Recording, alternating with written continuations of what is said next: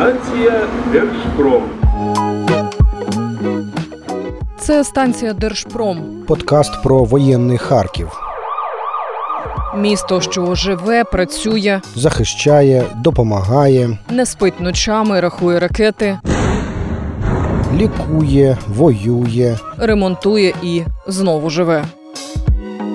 Ми розповідаємо про людей, завдяки яким Харків стоїть, Якщо ви далеко від рідного міста, або лишаєтеся тут, попри все. якщо хочете почути, як звучить нині Харків, рушаймо. Це станція Держпром, репортажі та історії з Харкова. Я Марія Малевська. Я Олександр Бринза. Поїхали. Станція Держпром.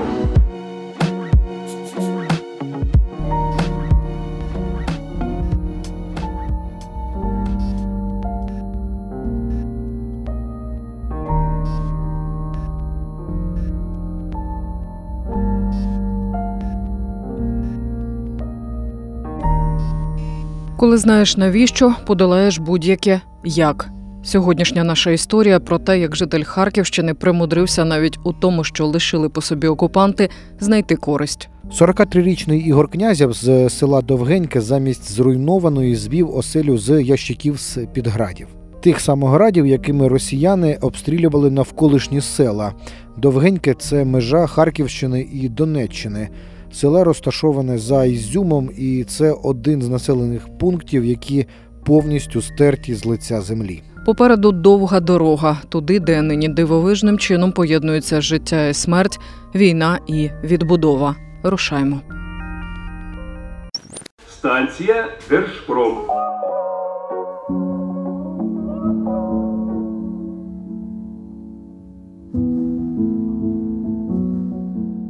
До вторгнення це було немаленьке село на 700 людей.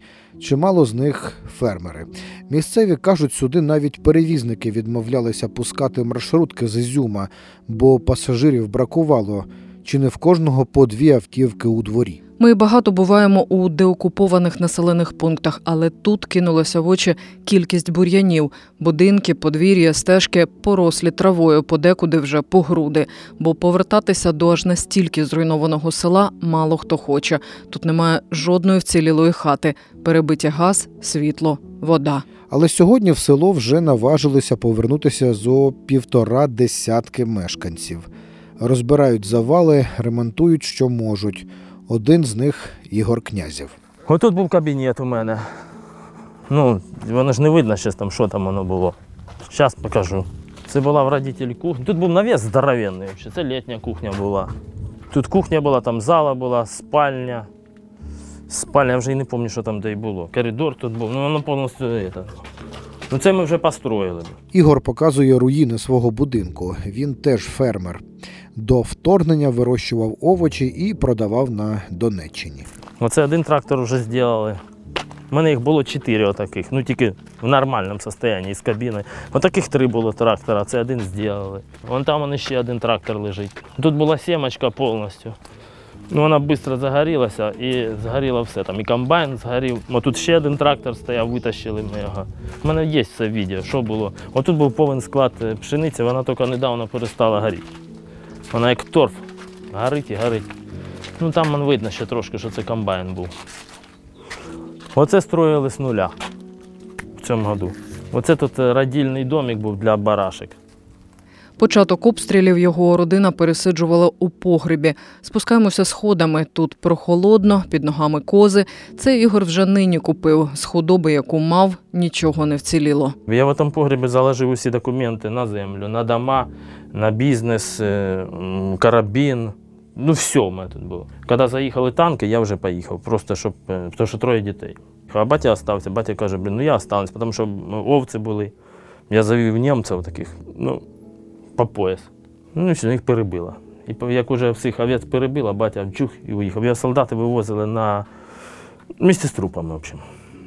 Сутки не могли виїхати з деревні. Вот это орковські штани. Вони, між прочим, теплі-теплі. Їх тут було, знаєте, скільки, і штанов, і курточки. Ну, блін, я їх носив, не буду скривати, тому що було холодно. І батя в мене носив. Блін. Ну, це, мабуть, російські ботинки.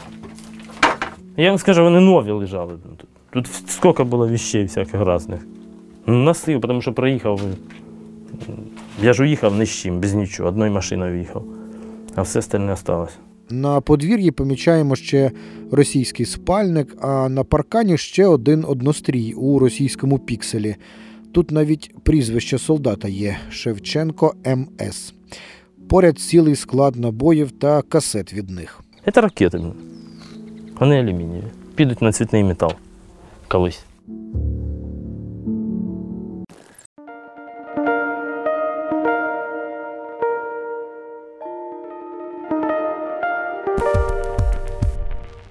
Біля погребу невеликі за розміром зелені дерев'яні ящики.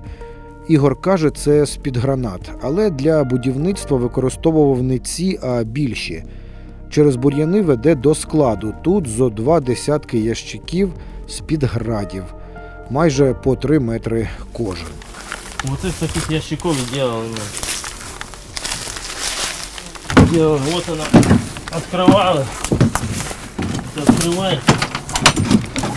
Засыпала сюда крошку. Закрывала, запинивала и прикручивала. Каждый ящик прикручивается, ящик до ящика. И держится отлично. Их полно таких ящиков. Вот так вот. блин. Ну, буде время ще навозю все равно. блин. Не, нормальная штука. Нормально, можна городити що угодно. І всі з-під градів. Всі з-під градів. Скільки ви розбираєте один? От Один розкажіть ящик тих- полчаса розбирати, лучше його не розбирати. Полчаса і нерви, і все остальное. Ну, ящики добротні, я вам скажу. Дерево міцне. Да. І дерево, і взагалі скручене воно. Ну, потому що, наверное, потому що весу там написано, там бруто 100 кілограм. Я думаю, що для того і зробили ж хорошенько. І снаряд такий ж опасний. Ви відразу, коли побачили ці ящики, зрозуміли, що їх можна пустити в роботу. Ну, якщо тут вообще все згорівше було, я, конечно, я, я і маленький таскав ящики. Бо Тому що стройматеріал. На ящиках етикетки білий папір, заламінований з написами. Ну, це, наверное, Міністерство оборони чого там, город Москва, чи, чи що це, воїнська часть. Ну, десь другий кусочок. був. Тула, город Тула. Брянськ. Ігор веде показати їхнє нове житло. Таких етикеток ми тут побачимо ще багато. Оце буде ванна комната. Ванна, унітаз, стиральна машинка. Ну, я думаю, достатньо місця, щоб покупатися. Оце буде спальня одна. Я, між прочим, уже тут спав. Ну, вид замечательний, все одно і тут. Тут буде якраз поля, будуть мої видно хорошо. А це хочу зробити кабінет. У мене був там у родителей кабінет, а тут хочу зробити кабінет. Над зруйнованою майстернею, яку довелося відбудувати наново, на другому поверсі Ігор і спорудив оселю з цих ящиків. Площа як у хорошої двокімнатної квартири 60 квадратних метрів. Ну, до осени закончу по-любому. И отопление хочу сделать. Я котел дома в себе вирізав дров'яний і буду делать, на низу буде стоять дров'яний котел. А воду? Добре. Воду хочу скважину пробити. Станція Держпром.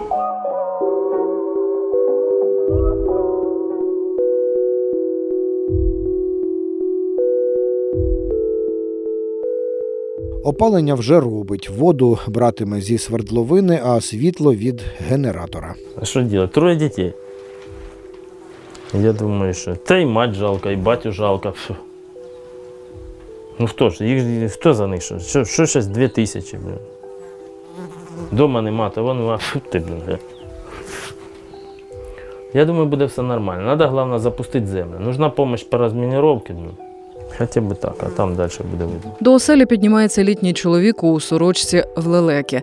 Це батько Андрія. Анатолій Князів каже, виїжджав з села останнім, вже коли всю худобу перебило. Вода була в кожному дворі, в кожній хаті.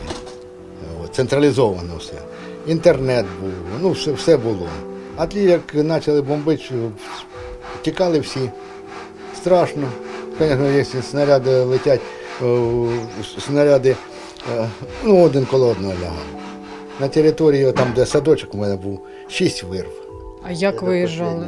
Як виїжджав, солдатів везли побитих, і я з ними. То вас вмовили солдати виїжджати. Ну, примерно. Ні, ну я побачив, що тут робити мені нічого. Все розбомбило. Але сиділи до останнього. Да. Послідній з села виїжджав.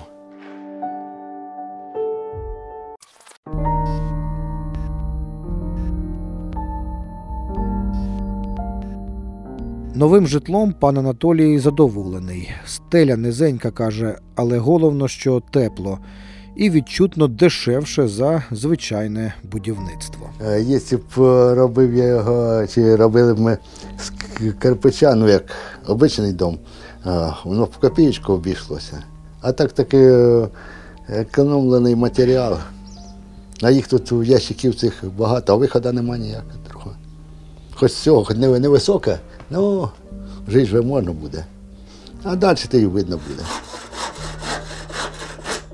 Допомагають князєвим відбудовуватися сусіди і друзі. Андрій Плесак колись переїхав сюди на межу Харківщини та Донеччини зі Львова. Його хата теж побита. Таке вперше, щоб ви з ящиків з під боєкомплекту щось будували. Я вперше.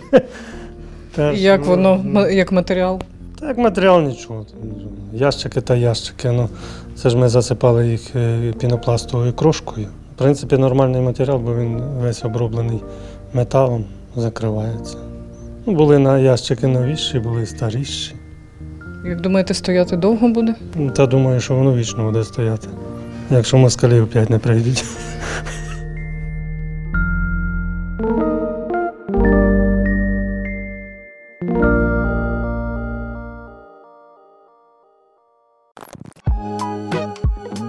Це була сьогоднішня історія з воєнного Харкова. Наступного разу ми, Марія Малевська, Та Олександр Бринза розповімо вам про людей, завдяки яким Харків стоїть. Станція Держпром.